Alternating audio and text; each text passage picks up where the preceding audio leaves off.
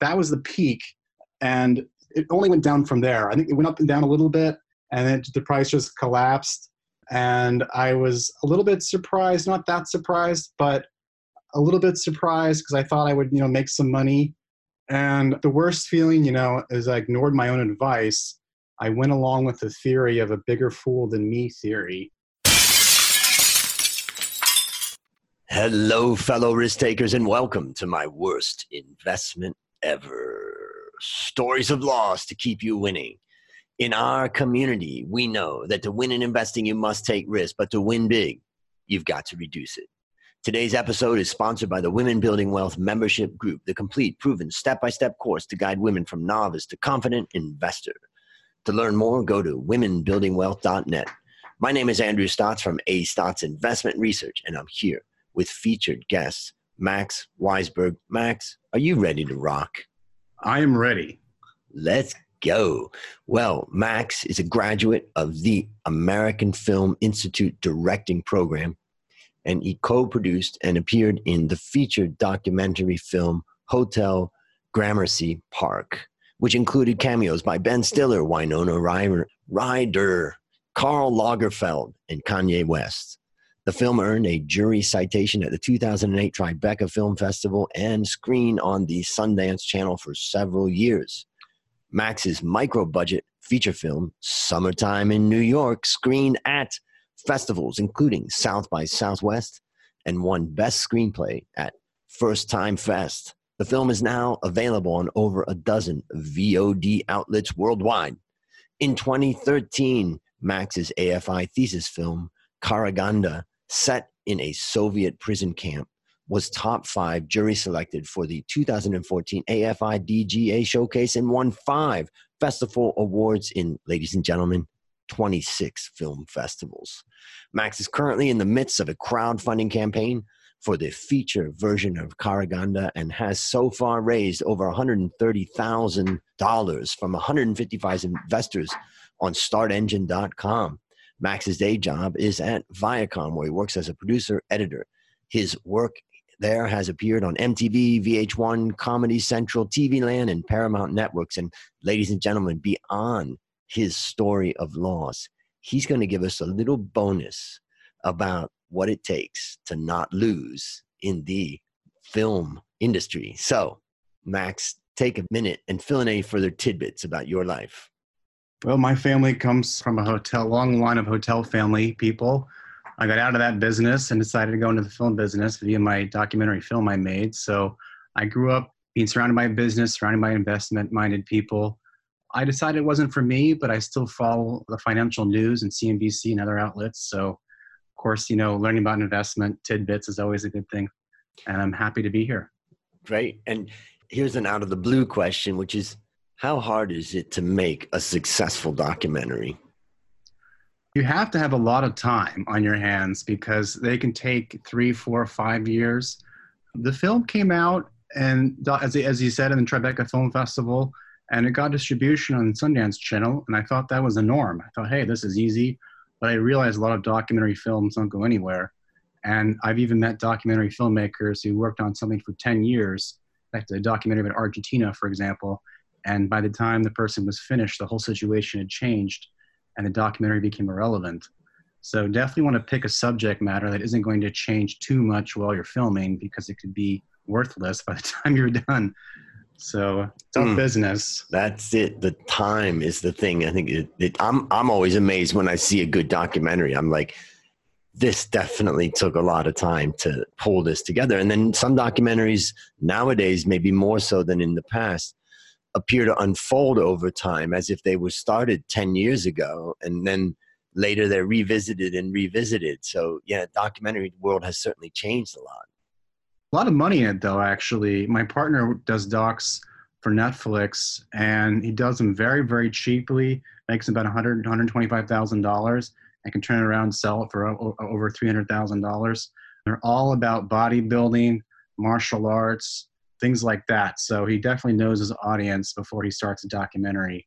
And his documentaries tend to only be a couple of months of shooting. So mm, he, has a, he, has a, he has a business model figured out. Got it. Unfortunately, podcasts are not that profitable. All right. Sorry to hear that. now it's time to share your worst investment ever. And since no one goes into their worst investment thinking it will be, tell us a bit about the circumstances leading up to it and then tell us your story. Well, you know, it was only about two years ago that the Bitcoin mania had really taken off, and there were millionaires left and right. And it seemed like Bitcoin was going to hit $100,000. And I was alone among my friends who thought it was a total scam. I didn't see any benefit for it. I was constantly writing on Facebook that I thought Bitcoin would fall. And then I attended this event at the National Arts Club about cryptocurrency. And it was like a religious gathering. I mean, people were preaching, they were shoring up the faith, talking about why this is going to go on, how the dollar had no value, it was backed by nothing, and Bitcoin was the future. And so, you know what? I wanted to be part of the conversation. I figured, hey, maybe there's a chance I could get rich. It'd certainly be nice. So I took $800 and I put in cryptocurrency, $400 in Bitcoin. And what was the date of that? That was in December 2017. Okay, got so, it. And what was so the price? What was the price? At that point, I think it was about $19,000. Bitcoin was about $19,000 at that point. So that was the peak. And it only went down from there. I think it went up and down a little bit, and then the price just collapsed. And I was a little bit surprised, not that surprised, but a little bit surprised because I thought I would, you know, make some money. And the worst feeling, you know, is I ignored my own advice. I went along with the theory of a bigger fool than me theory, which most people who invested in Bitcoin are thinking the same thing. There has to be a bigger sucker out there. Lesson learned I sold my Bitcoin for a fraction of what it was worth. Litecoin, I think, was almost nothing by the time I sold it. But I knew going in that I did not want to put more money into it that I could afford to lose. Got so eight hundred dollars is a lot of money, and my wife would never ever let me forget that I lost eight hundred dollars. I'm reminded every time I want to buy something, she says, "Oh, the eight hundred dollars you wasted on Bitcoin." So I could have owned much, that sofa if you hadn't done that. I pretty much lose every argument with my wife now over finances because of that investment. Uh, um, so but that may bring rough. peace. That may bring peace to your relationship.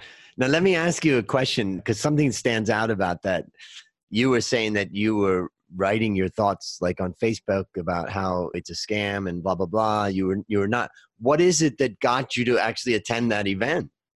I think I just I attended the event because I, I was curious. A friend was going, but it just seemed that people who were intelligent were believing this, and that the idea of intelligent people espousing this philosophy kind of won me over. And also, I think hearing about the U.S. debt and the questionable aspect of our own government dollar, which you know we have so much debt in the U.S. It, it sort of started to make sense a little bit, and my hope was that there was just a huge amount of people, drug dealers, diamond dealers, people who actually had a, a need for this currency. I just didn't really know anybody who actually needed to trade Bitcoin to somebody else as opposed to Venmo. But I assume, you know what? Maybe I don't know. Maybe there, you know, and also there were hundreds of billions of dollars of money in the Bitcoin system.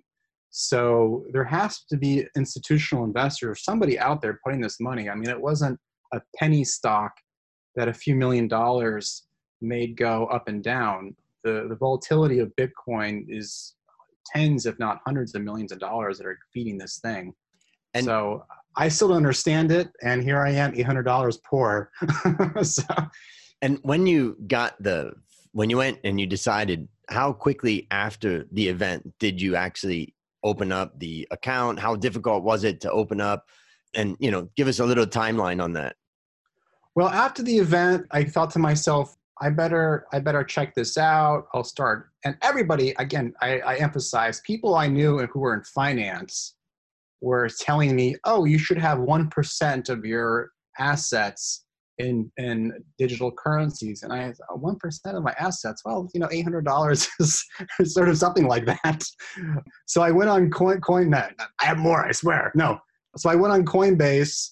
I opened an account it's very easy. I opened an account i transferred money the next day and I spread it around. So I actually bought three currencies, but mainly Bitcoin.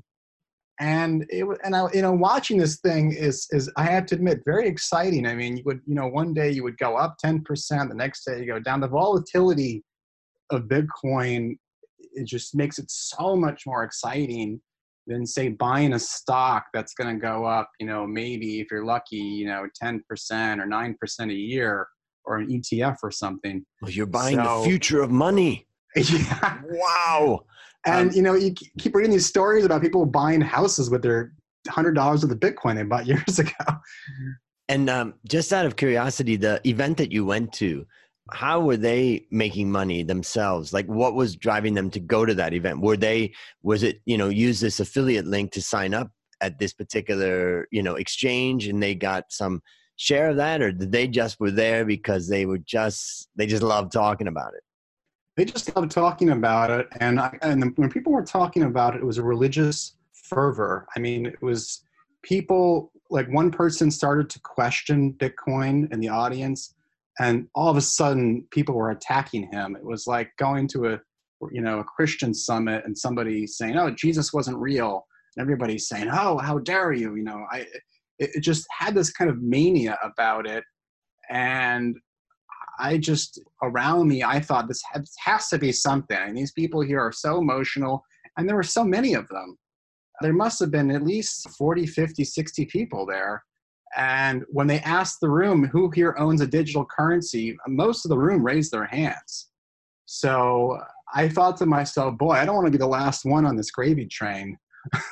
Wow. I don't see the point. And I figured, you know, I actually was hoping maybe these people are doing something illegal and maybe there is a whole reason for this currency. I don't know. Got it. All right. So, what lessons did you learn from this experience?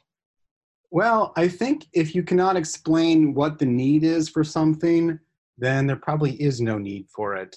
There's plenty of hype out in the world, and I just I don't even understand why Bitcoin is still around it seems like the only time I hear Bitcoin being mentioned is when someone's extorting somebody else through the internet or seizing someone's assets or something and wants Bitcoin for a password. So also I think sometimes intelligent people do dumb things and you really just have to cut, you know, cut through the clutter and not follow this kind of mass hysteria and sort of stick to your investing principles, I would say, first and foremost.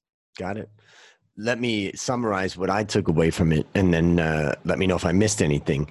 I think the the most important thing that I would say from this story, really, there's two core mistakes. I would say number one is fail to do your research. So, okay, taking the idea, going and looking at, it, but the fact is, is that that even that, if you did that, may not have saved you because you would have searched out research and the research you would have found is all about the excitement about bitcoin. So i'm just not convinced that research alone could have saved you in this case.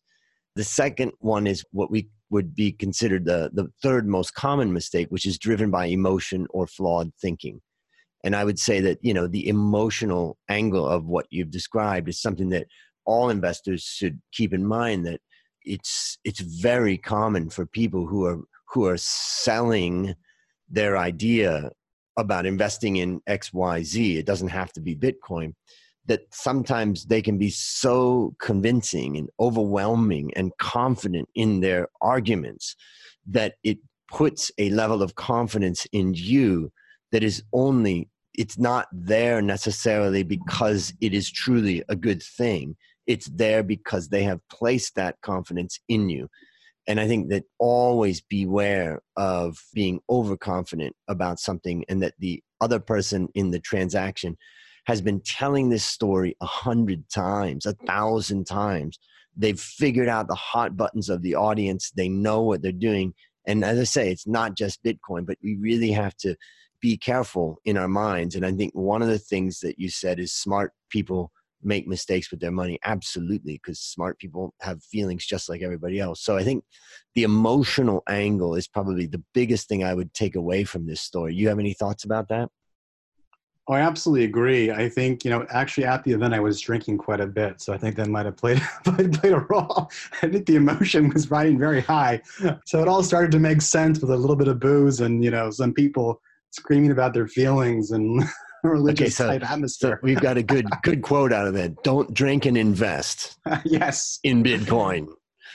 All right. So let's just say, based on what you learned from that story, and what you've continued to learn in your life what one action would you recommend our listeners take to avoid suffering the same fate when they're they're literally in that room well i think you've got to take some time out to yourself and and sleep on it maybe a couple of nights and let the emotion pass and and see if it if that investment really makes sense without the emotion if you don't do things quickly i think you'll always have a, a slower and less emotional approach to to things and how you invest and probably do better off in the long run uh, that raises a question. Before you invested, did you talk to your wife? Oh, she was shaking her head, and I, I, I said, "Oh, oh," I, and I was quoting, "Oh, somebody said you have to have one percent of your investments." I was repeating back the mantra that I had been given. I had been converted, and bless her heart because she was right and I was wrong, and she'll never let me forget it. But so I, yeah, reason, you know, the buzzwords can get to you really hard. Exactly. Well, that's what I write. I was just writing down what you said, sleep on it. And then I was going to write and talk to someone about it. But now I think I should write and listen to someone, you know, talk and listen to someone. So that's the hardest part. All right. I think you got a little bonus for us for those people that are listening that are interested in filmmaking and all that. Maybe you could give us a little wrap on, you know, what you've learned and share it with us. Thank you. Yeah. So just to preface this, I work in television and I can tell you in TV there's a lot of money. Nobody who works in TV goes poor and I do can support my family. I won't, I won't say anything. But of course, you know, I, I went to film school and feature films are also very exciting and can be, you know, there are a lot of investments out there. I can tell you, I personally do not invest in feature films. And for a very simple reason is that a lot of feature films that are asking for investment publicly tend to not be in genres that export. A lot of people don't realize that now so much of the money in the feature film business is made overseas, and people who buy those films tend to be teenagers and people in countries where they don't speak English. So, if you are interested in investing in a feature film, what I would say is I would look at that promotional material, turn the volume off, and see if it still is captivating. Because if it's not interesting without the dialogue, meaning there isn't a lot of action or you know, high level production design or at least stars that you recognize, it's probably not going to be a good investment. Uh, now, that being said, I mentioned, or as you mentioned at the start of the broadcast, I am raising money for a feature film on Start Engine for Karaganda. I know that sort of is inconsistent with what I just said, but what appeals to me about my own project is that, you know, actually the short screen in 13 countries and it's an action film. So if you are thinking about investing in a feature film, you definitely want to look at horror and action adventure. Those genres pretty much do better than every single other genre out there. A lot of the independent feature films that raise money tend to be dramedies, they tend to be comedies, they tend to be coming of age stories. A lot of my film school cohorts are raising money for things like that. And you know, you can lose your money with a lot of these investments. It's not wise. However, you know, there always is a chance that you can make a lot of money but I would say too, you know, another great thing about investing in feature films is that you'll go to a lot of events with a lot of free food, meet a lot of cool people. And if you are successful, people will be asking about your experience for the rest of your life and want to hear, you know, how are you involved and what did you do and tell me what it was like to work with the stars and so forth. So a lot of people invest, you know, I have, I have a lot of investors and I think a lot of them are just there to go for the experience they want to attend film festivals and they want to meet lots of people. So if, if you can afford to invest in feature films, it's something to consider. But be skeptical. Make sure that people have high quality work, and make sure that this is something that can that can export. Because that is where the money is. And um, I'm going to include the link to your Start Engine in the show notes. So if anybody listening wants to support this, go there. Now, just curious for the Karaganda, and you say it's set in a Soviet prison camp. Could you just give us the one line teaser or the little teaser about what we should expect when we watch it? Sure, I'll give you the, the log line. Vladimir is a prisoner in a Soviet prison camp on a mission to rescue his wife, a journey that will transform him into a powerful crime boss in Brighton Beach, Brooklyn. So essentially, it's the Russian mafia version of The Godfather, similar in tone, but a lot more action, a lot more knife or knife fights in it, big fight scenes in the camp, a lot of blood. And we have the same VFX artist who did X Men 2, Terminator 2, The Abyss, and Titanic. So we have one of the top VFX guys in the world.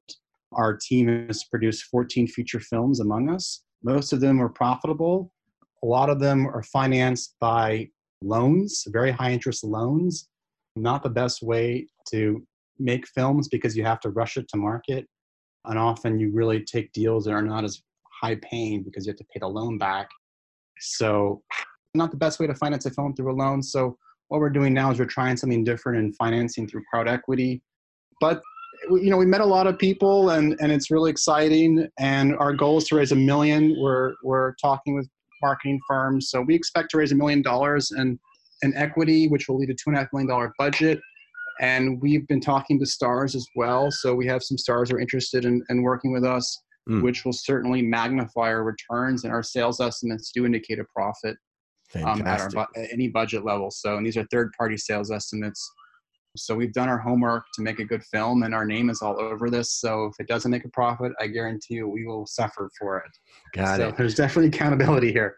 Got it. So last question: What's your number one goal for the next 12 months? Well, my number one goal is to make the film and to have it in theaters, hopefully in the next 12 in the next 12 months. But I, you know, I really want to make a profit here because you know, when, when you put your name out there like this, you have to make a profit. Otherwise, it's almost impossible to make another film. And unlike other projects, we've shared our script, we've shared our budgets. And I really just want to prove that, that this can be done. This crowd equity model can work in the feature film industry because so much of the feature film industry is bloated productions. There's so many people staying around.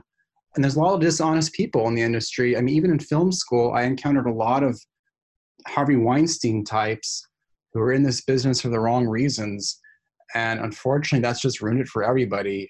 So then there's a lot of confusion too. I mean, I typically work for Paramount, Paramount Studios. I work on the television side, but people make a lot of money in the film world, but most of that money is never that opportunity is never presented to investors because these companies are just privately funded. So, you know, hopefully someone can come along like me and change the model and we'll be able to essentially purchase our tickets in advance in the form of investment and decide what films get made that way rather than having so many bombs out there where we say, oh, what are people thinking? If the audience can decide before the movie is made by reading the script and watching the short video or teaser or whatever, I think we'll have a much more profitable industry in general. Got it. All right. Well, listeners, there you have it. Another story of loss to keep you winning. To find more stories like this, previous episodes, and resources to help you reduce your risk, visit myworstinvestmentever.com. As we end, Max, I want to thank you again for coming on the show. I know it's painful talking about our losers, but our listeners are learning to win as a result. Do you have any parting words for the audience? Well, thank you guys, and be wise and get give it a night's rest before you invest. There you go. A night's rest before you invest. Well, that's a wrap on another great story to help us create, grow, and most importantly, protect our well fellow risk takers. I'll see you on the upside.